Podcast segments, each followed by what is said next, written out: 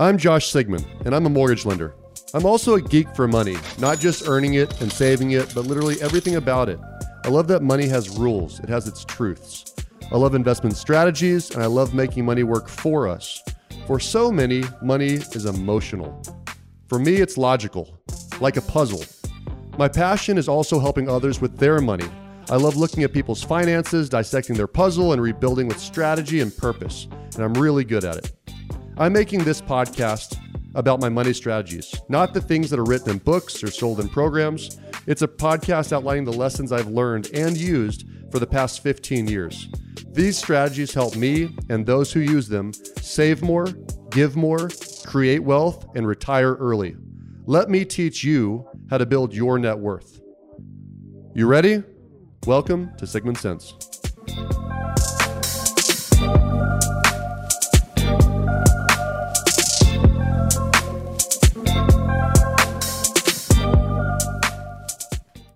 All right.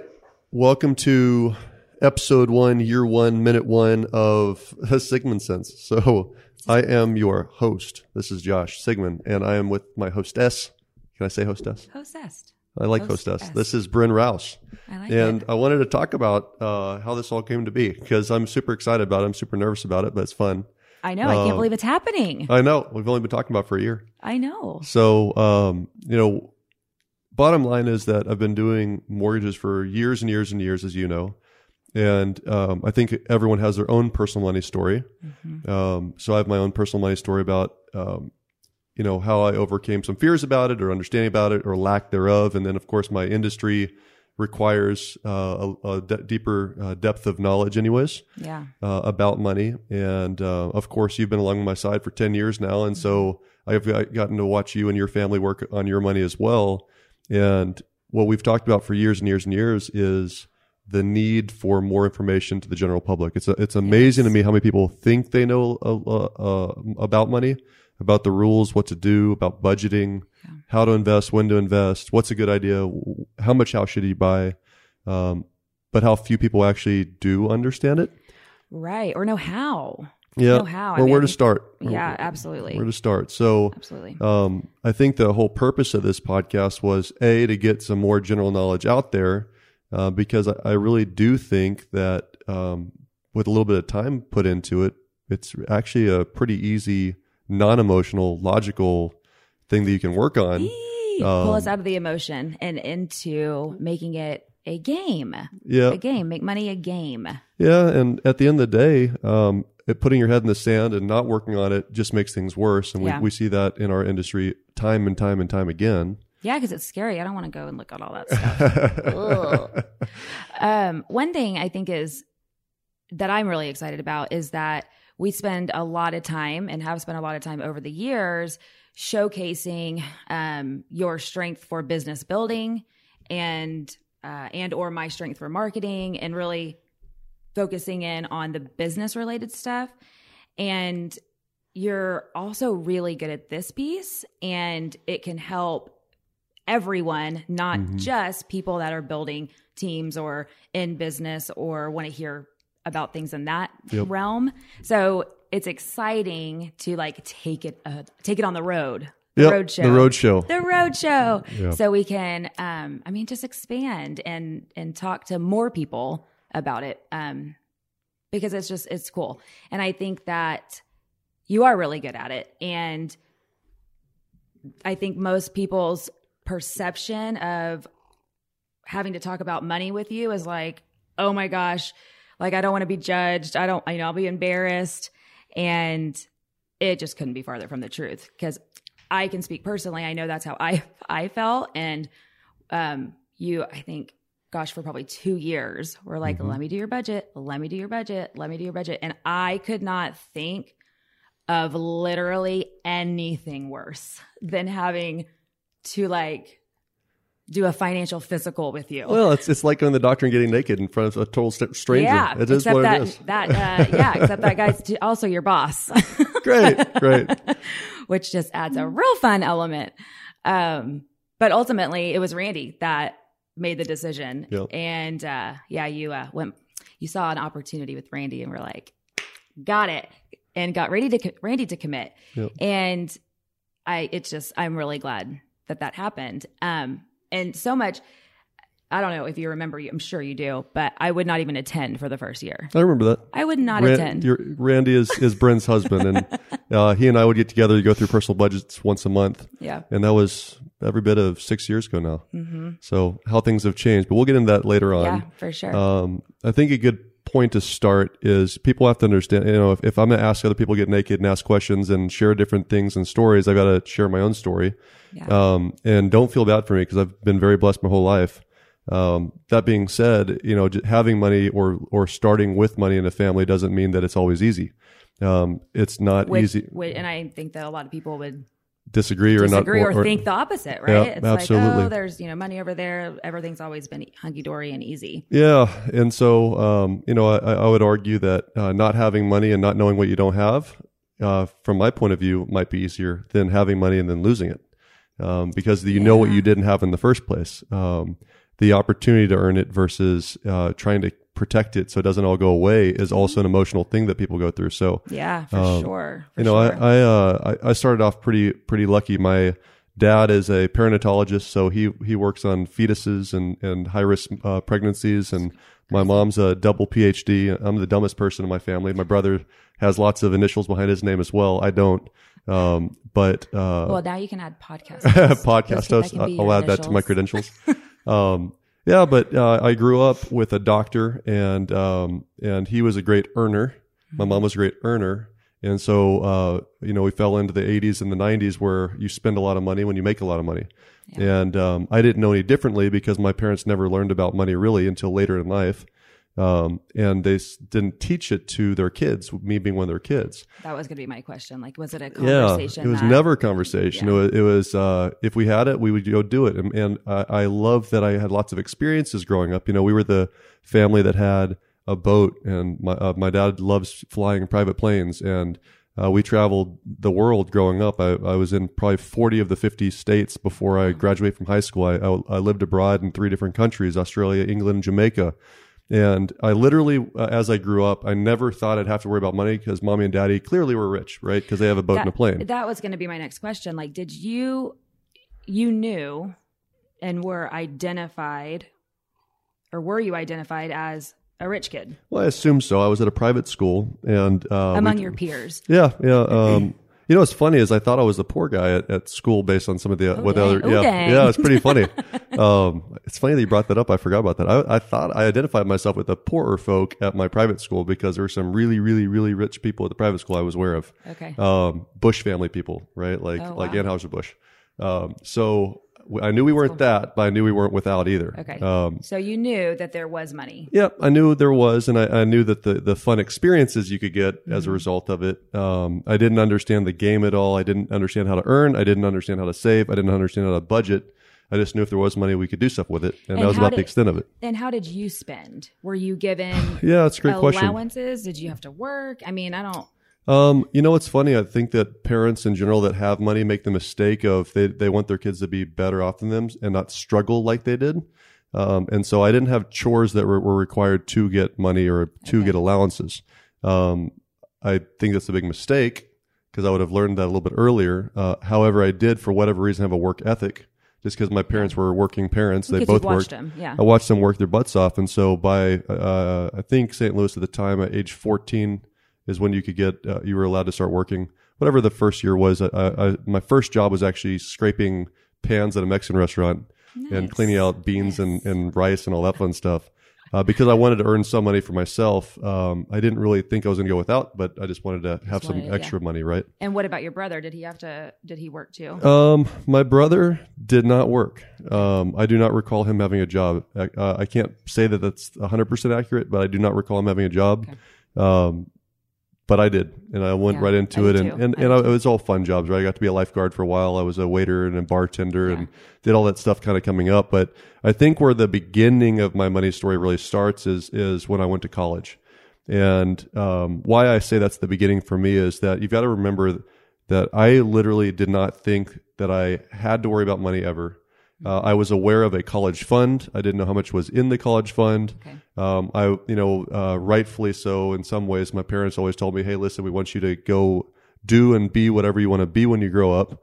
Um, problem with that was it wasn't specific enough, and it, I didn't understand uh, that, that that there was money required to do these things. Right. Right. Um, and I end up uh, Yeah. to, to give you an idea of just how loosely I felt about money.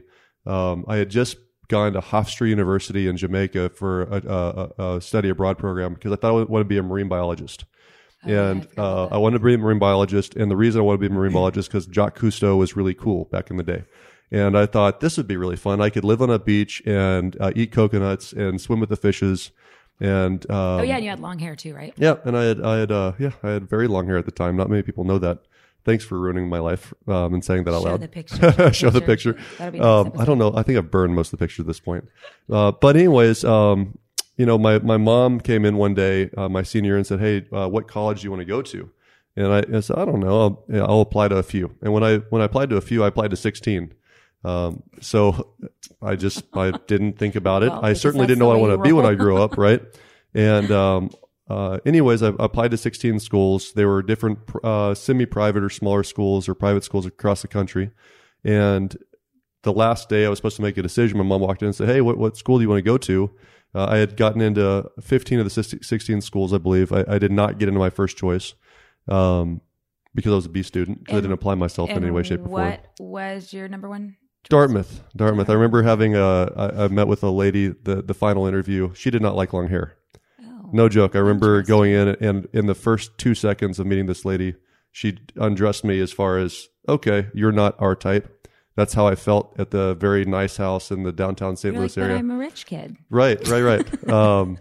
I was dressed the part. I did not look the part in her mind for sure. So um, uh, I blame her, but really I blame myself. I wasn't. But really, I mean, It's okay. It worked the, out. I mean, it worked out. for real though. Yeah, so I got into the other 15 schools uh, or so, 14, 15 schools. And I remember that I made a tournament bracket because I really didn't care. I didn't make my first choice. By the way, Dartmouth has a really cool ski uh, ski school and mountain behind it.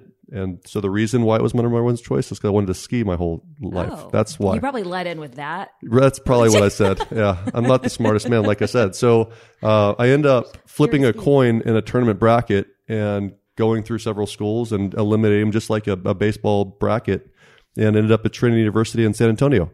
And which uh, is just like so random to me. I mean, it's Right. random, but not like of all the places, of all the places, Yeah. Trinity.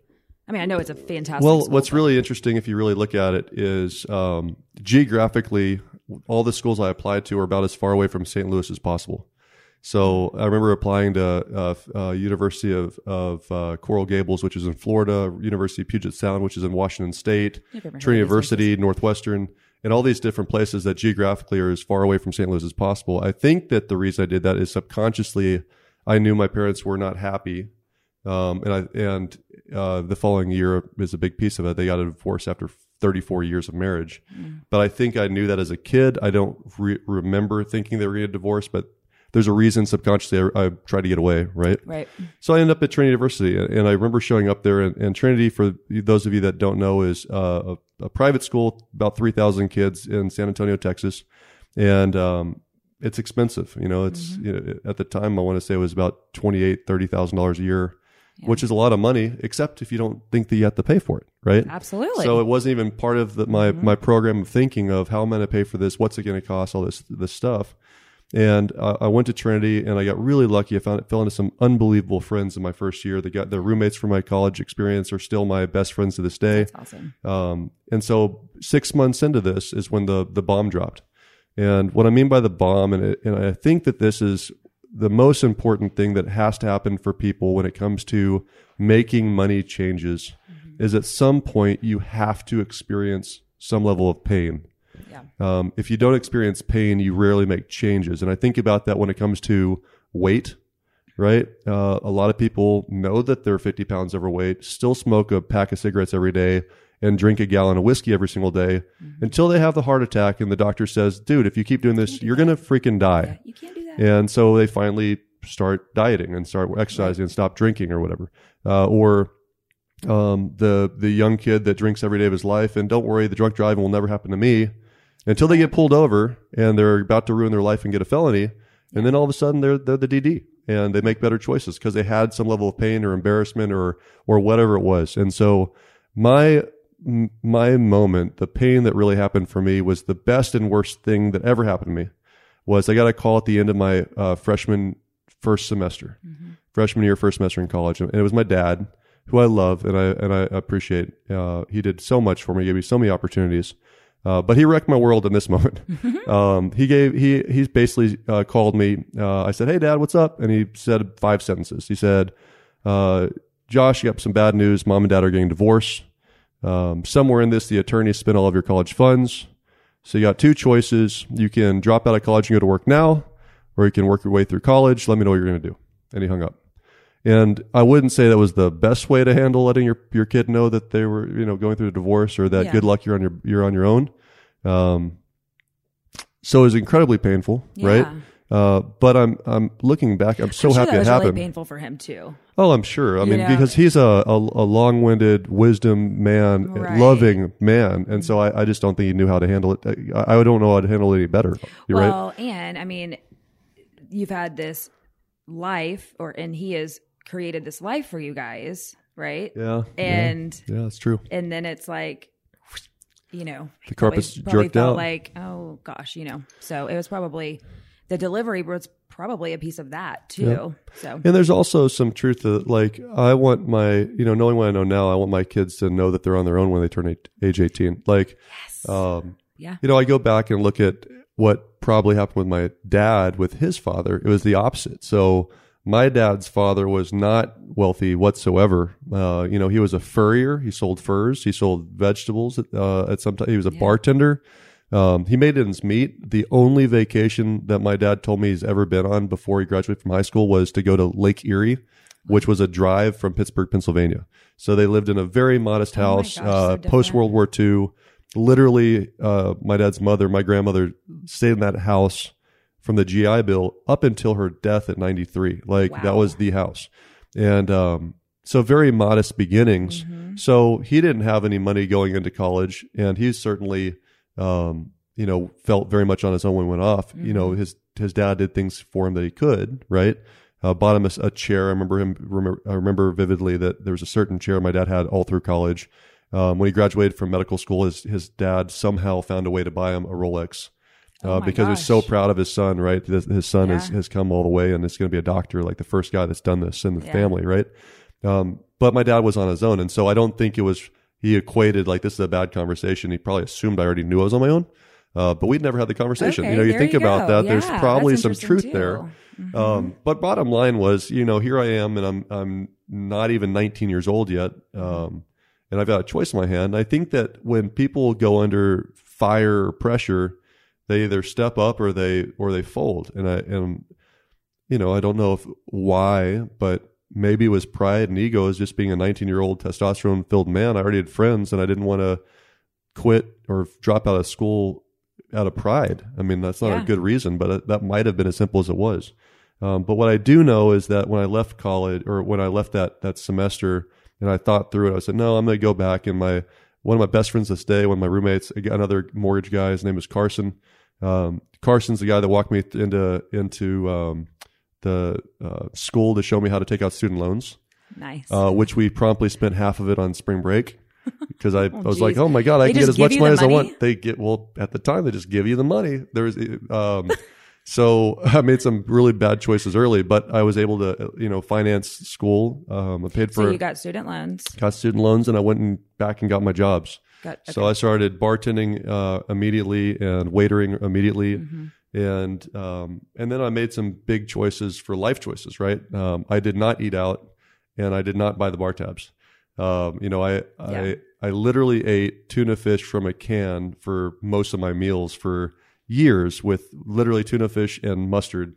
Um, you know, you at Trinity you get this lunch program, right? So you you Yes, you fill it up. I think it's like a thousand bucks, right? Uh, that you fill up for the Best entire semester. Heck yeah. And literally, my my meals were eggs, milk for breakfast. It was a tuna fish sandwich with with mustard, uh, two of those for lunch, and then uh, whatever the cheapest thing on the menu was basically for dinner. And I'd, I'm a big guy, so I'd always run out of money. And there were, I just had really generous friends that would just, hey, don't worry about buddy. And they just swipe their cards for me. Uh, men and women that that are still friends this day. Yeah. That they just took care of me for at least two months. And even down to, I'm a hunter now. Not everyone loves hunting. Uh, I literally hunted for food back in college. So You're a true hunter yeah, and im- gatherer. imagine imagine that. So back in uh, Carson saw this, you know, saw me struggling that spring uh, spring the following year. He said, "Hey, dude, like, have you ever had venison before?" I said, "No, I haven't." He said, "Well, my uh, my grandpappy has a has a place in Kerr, Texas, Kerrville, Texas." And you can come out there and shoot some deer, and we can cut it up, and you can eat it. So that that following fall for hunting season, we went out there and shot some deer, and he spent all Sunday with me cutting up the deer for me and Well, teach me how to grind. Yeah, and literally that's what I ate for the most part. He's like your puppet master. Of Oh yeah, life. he Car- Carson's Carson's one of those guys that like he knows where the the bodies are buried, right. and I would bury bodies for him. He's just one of those guys, right? Oh my gosh. Um, So so took out student loans to be able to get through college. Uh-huh. Okay. yeah, and still have no plan, right? Because I'm not sure what I want to do. I just it was a survival mode, um, uh, which I think is one of the biggest things we have to all remember is like doing the same thing doesn't result in situations getting better. So if there's a problem, you know, I look at people that stick their heads in the in the dirt, and, and, and I say that because I do loans for a living. So you know, you know that I look at tax returns every day of my life. I look at paychecks every day of my life, and then I have the same client come back three years, seven years, twelve years later. So I've gotten to see these generational similarities when uh, uh, kids, uh, the kids of one of my former loans I did 20 years ago, 15 years ago, the kid shows up and it's remarkably similar what their spending habits are, what their credits like, things like that. Yeah. Um, and I, and then I also get to see those people that have made improvements and I'm so happy and proud. And I tell them because I'm a weird guy remembering numbers. When I see somebody's credit scores that were 630 the first time around and they're 780 now five years later, or That they is, had there's nothing better. it's awesome, and, and you know, especially better. Mm-hmm. wealth, you know, because they're moving towards a, a, a end goal where they had to do a down payment assistance program when they bought their first house, and they they didn't have money, or they got a gift from a family member to buy a house. And the second time around, you know, they're putting twenty percent down Yeah. because they've done some saving, they have some equity building their house, like good incredible. stuff. Um, but most people, in general, that I observe, do not ever change their habits. right. It's just too hard. They don't know what to do or whatever. So my habits changed. You know, I ate differently. Um, I spent differently. I, my work ethic changed. I for sure was going to graduate in four years. I was not going to do a victory lap now that I knew I was paying for it. I'm pretty sure I would have been on the eight year program if I, if I, uh, if daddy was paying for it. Right. Fact. I mean, that's just a fact, right? Fact. Yeah. Um, but when I'm paying for it, I'm for sure going to finish in four years, which I did. Yep. And um, you know, I graduated with somewhere around sixty-five, sixty-eight thousand dollars of student loan debt. Um, so about half of it was paid for uh, out of pocket. About half of it was paid Wow. uh, with student loans. And and there I am. And uh, look what you bought yourself. yeah, yeah, right. Exactly right. I bought myself an education. Right. Thank God I uh, this the class I was a finance economics guy. So I graduated with finance and economics background, which really served me. I don't think everyone uses their their degrees, but I thought I was going to be a stockbroker. By the way, um, I don't know if I've ever told you that, but I always thought I was going to be a New York stockbroker. That's what I thought I was going to be in college. So marine biologist to stockbroker. Yeah, you know, know the the the, the reason for the change. Marine biologists don't make money unless you're Jacques Cousteau. All right. Stockbrokers, I figured, did already taken. So Right. And so I literally made the transition of, okay, now it's not fun and games. I can live on a Right. beach anymore. What can I do so I can live the lifestyle that I've become accustomed to? Mm-hmm. Um, you know, so I don't backslide, right? Because I'm not a doctor. My dad is. So what I can, what can I do to go earn money? Um, and, and that was what I thought I was going to do is be a stockbroker. And unfortunately for me, uh, the tech stocks fell in, in stock market 2000, 2001.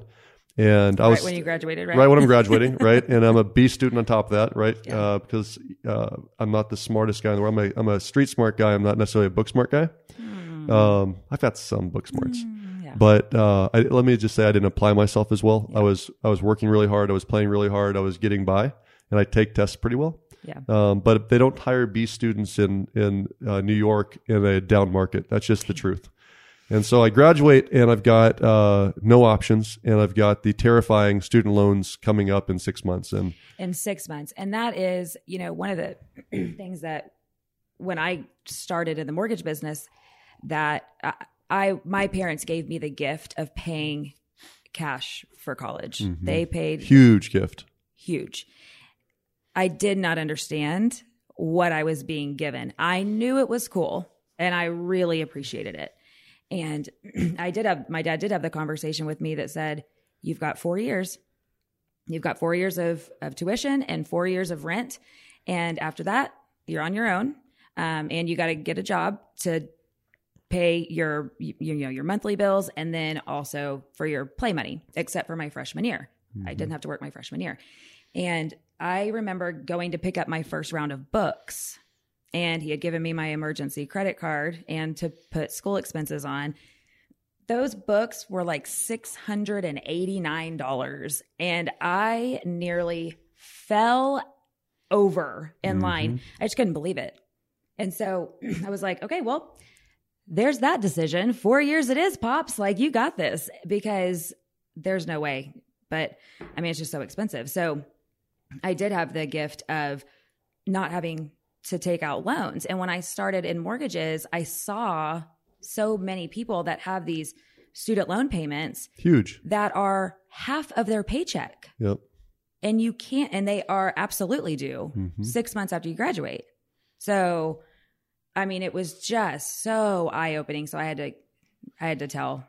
That's a big deal. I- I just- it's a big deal, and it's it's thank you. it's terrifying. You know, if you take if you take credit seriously, understand you got to make that payment, even if you don't want to. Uh, and kicking the can down the road, which is a lot of students do. A lot of people I see it doing mortgages. You know, they're trying to find ways to defer, defer, defer. Well, yeah. it's just kicking it down the road. It's you're going to pay for it eventually. Yeah. Um, It also makes it hard to get ahead too. Yeah. You know, you're starting your, Yeah, it, it's it's one of those basic principles I really believe in is is the idea of deferred gratification, right? Mhm. Like um, you got to buckle down and do what needs to be done now. Um, it's not it's not my quote. It's um, uh, another uh, money guy's quote that says, uh, work, uh, um, "Save today like," or let me get this right. live today, live today like, nobody, else. so you can live tomorrow like nobody else. Yeah. Yep. Um, and I really think that's super important. I think that's how I personally got ahead was, Mhm. you know, going back to I, I didn't do all these things. And I'll, I'll tell you even another story that compound the problems I created for myself. And again, my, my mom's a loving mother, and I and I am so thankful for her raising a decently good kid, right? Um, and, and she sacrificed a lot, and I know you know working mothers around the world. Sure. She was dropping me off, picking me up, made sure I had, did experience everything in life, right? Um, one thing that was that was painful though on her side was I'm graduating from Trinity, and I get a call from my mom saying, "Hey, I'm super proud you pulled this off. I'm really happy for you. Listen, uh, I'd like you to go uh, buy a graduation present. Present. Go buy any car that you want, and I'll make the payments for it." And I went right party exactly. so I literally had this rich kid mindset all of a sudden. I remember thinking vividly of, okay, I'm gonna go get a Mercedes or a BMW. Like that's a cool present. I'm gonna go do that. I've worked my butt off. I deserve it, right? Like that's a weird conversation people have with themselves. Is I work, I deserve that, right? And And thank God I had just met my it's wife. a gift. Right. It's a gift. It's a They- gift. They didn't say how much. Yep, yep, yep. Rich kid mentality, right?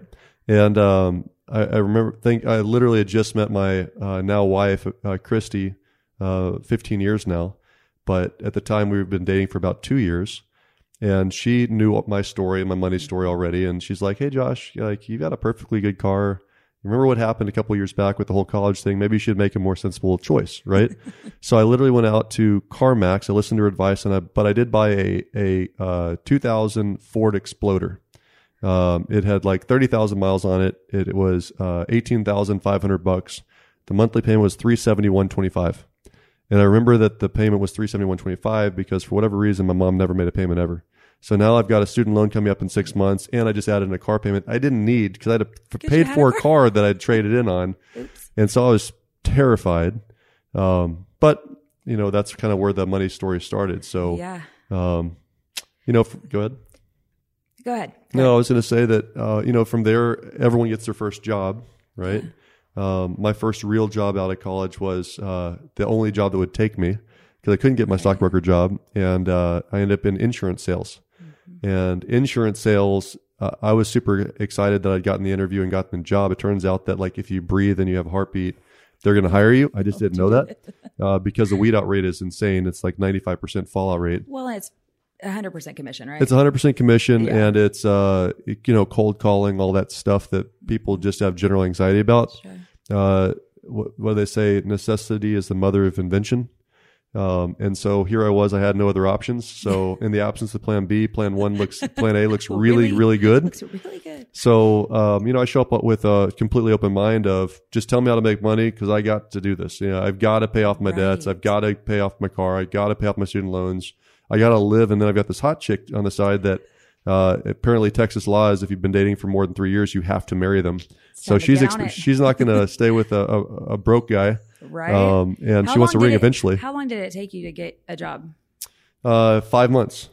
Five. Yeah, it was months? four and a half or five months. It was I was literally down to the because I remember I walked into my first sales mentor, my first uh, boss was Mike Arredondo, Mm-hmm. and he's a wonderful human. He still lives here in San Antonio, and uh, I remember sitting down at his desk, and he has a, had a big oak desk at the time at Bankers Life and Casualty.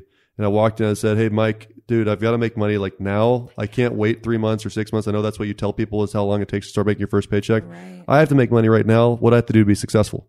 And his answer was, um, "Well, I'd tell you, but no one ever does the work, so I'm not No, going to bother. I'm, you know, come back to ask a different day."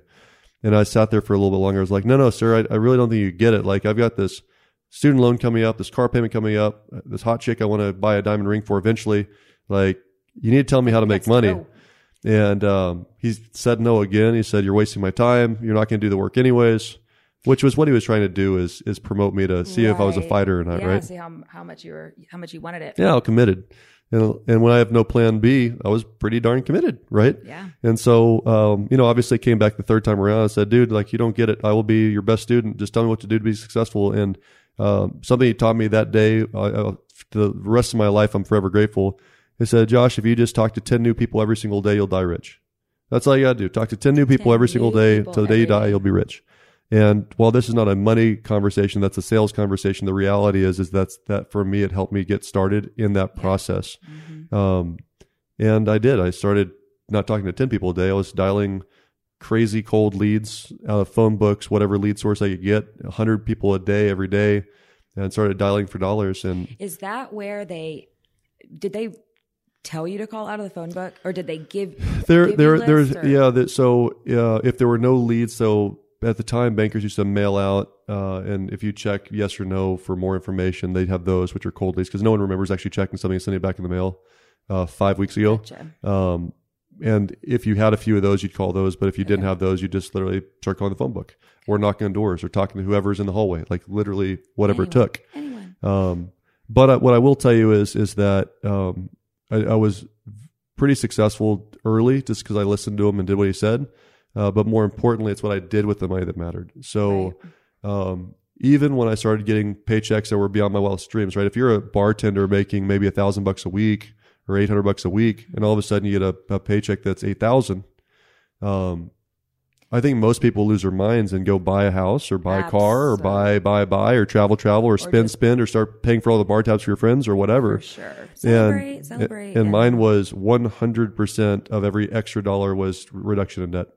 So I would I'd pay my bills, which we kept, you know, we we deferred uh, the the gratification, defer defer just basic stuff, Mm-hmm. And dump money towards debt. And where that came from is I remember when Chris and I were talking about when we're getting married. I said, "Hey, I'm not going to get engaged till like till all my debt's gone, and I can Yes, buy you a that. Mm-hmm. diamond ring in cash." I don't want to find like I, I still see lots of people finance their diamond rings. Yes. You know, they've got Or some they or they marry with debt, or they go Yep. into situations, and or they never had that conversation before they get married and don't even know that they're about to marry somebody with 500 credit scores and $50,000 of debt. I always say we are like the best people to qualify like potential dating prospects Yeah, on paper. yeah. It's like if only we could have them submit a picture along with their 1003. It's like, hey, we got a good one. Single ladies in the house. Like, we got good credit over here. We got a steady job.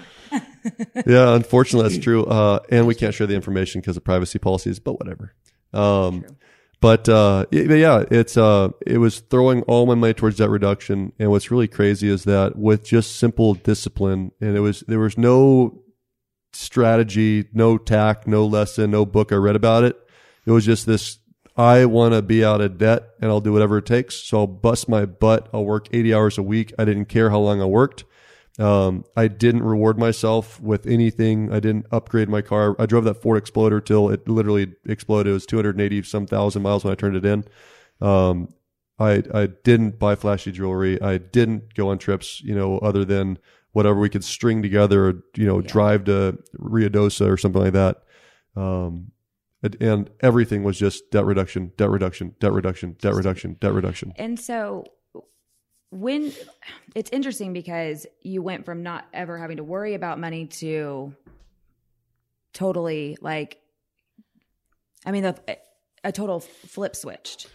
So was it something that you learned about money being a finance major and you could see the debt and how it starts accruing? Yeah, um, for sure. There's some lessons in that we can get into. You know, rules of 72 are one thing, laws of compounding interest, things like that. I innately knew, Okay. but I also knew that if you're in debt, you're, you know, it's really hard to grow your net worth, right? Because Right. too much money is being sucked, sucked off to pay for somebody else's interest for them to get rich. So for me, it was my square one starts when I'm just at zero. Okay. I just wanted to get back to zero Get back to zero. and as Okay. fast as possible because I also knew from finance that the younger you get started on wealth accrual, the easier it is to do so. Mhm. Um, there's a crazy chart I remember seeing, just a, I can vividly see it in my head right now, that if you put away $2,000 a year from age zero to 18 and then never put money aside for your kid again, based on general market stats of, of, of appreciation um, or return on investment, excuse me, that by age 65, they would be a millionaire, right? If you Wow. put $2,000 a month, Two sorry, thou- 2000 a year aside from zero to 18, and you never did it again, they'd be a millionaire. That's crazy. But if you take $2,000 a- a year and save that from age 19 to 65, you'd actually, which is many, many more years, obviously, you would actually have less money at age 65 than from zero to 18. And that has to do with uh, law of compounding interest, and we can get into that at a Yeah, different time. But yeah, topic um, sure. so I, I innately knew how to do the basics, but I didn't feel like this goes back to being emotional originally, and now I'm logical about it. Mm-hmm. That I did, I felt like I was being wrapped around by a boa constrictor.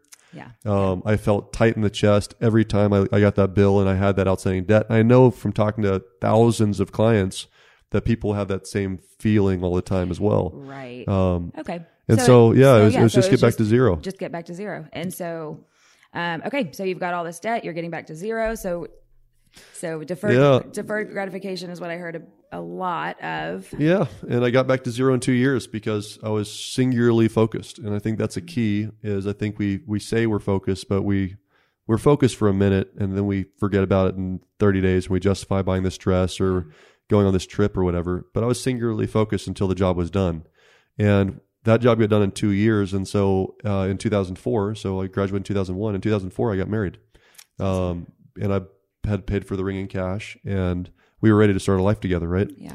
um, from there to kind of skip ahead because as we unravel through the podcast series, the many people are, I've, I've learned from the mentorships, the learning from clients, you know, learning from clients is a big Yeah. one. Uh, some big rules, 30, 30, 10, 30 rules, uh, uh, uh, mentors and sales and coaching and things like that. The reality is, is that, um, one goal that I had was, okay, now I'm out of debt at, a- at age 24. hmm I want to be a millionaire by 30. And in my 29th year, um, I had made my first million. In my 30th year, I had my first million. In two more years, I had two two million in the bank.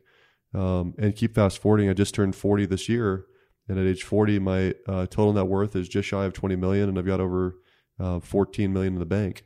Yeah. Um, so, what I'm trying to say, Congratulations, by the way. yeah, thank you. And I and I It's say not that easy. It's it- not It's easy. not easy. Um, and I, I say that not from a um, look at me perspective. It's the I know what it felt like to have a stranglehold on my throat, hmm feeling like how the hell am I going to get out of this and get ahead? Like how how the hell do I turn this around? Yeah. I know that feeling. Um, I also know how difficult it is to scratch your way out of it Right. um, which is painful in and of itself. It- it and is. it's It is. and yes, it's rewarding when you look back on it. But let's be honest, I'd rather not go through the pain in the first place. it's terrible. right. It's terrible. and then and And, then so I- I think that's what that's that's the part to focus on is you know you went from a negative position to a po- to an extremely positive position just Yep. numbers speaking and so i think that's that alone is there, well, there's also strategy in place there, right? Yep. Um, it wasn't given large large sums of money weren't given. I didn't hit the lottery. I didn't. Yeah, I, I didn't. And so that's why that is why you're so good at looking at the real live numbers on a budget Yep. with living expenses, with paychecks earned, Yep. all all of those things and putting a strategy in place that can move you forward. Grind it out. You gotta you gotta learn to love out. the grind, and it is a grind when you're dealing with money. Yes, it is. It's a grind, but yes, it is. that's what I'm excited about for this podcast is just uh, to kind of share those life lessons, the moments, the pivotal people I met that really taught me the how to, not just the uh, innate understanding of I need to. Um, you know, because it's it's a really easy concept when you really think about how do you grow your net worth. All you've got to do is one of two things, and they both work: decrease debt or increase assets, decrease liabilities or increase assets. Both of them achieve higher net worth. And so we all fundamentally know we got to pay off more of our debt and I need to save more money. We all have that basic innate thing. So just with a few ticks, tips and tricks along the way, Yeah. you can maximize what the opportunity is within your budget and be way better off in, in, in a relatively short period of time. Uh, I say relatively because it took 20 years for me. It right. took 20 years. It, this is not a uh, one trick saves you and makes you a millionaire in a year. This is a grind. Is a it is a it's a 20 year thing. But Yeah. When you look at your life and you look at where your finances are right now, I don't care if you're listening and you're 18 Mm-hmm. or 30 or 50. The reality is it's time to get your head out of the sand and do something about it and, and make sure that in 20 years from now, you're not anywhere close to the same position you are today. Um, so anyways, I hope that was helpful. This is the end of our day one, week one, one, year one, one, episode one. one podcast, and and uh, we'll keep on trucking. I think we teed it up perfectly. I think we teed it up perfectly. Nice work, dude. Cheers. All right. See you next time.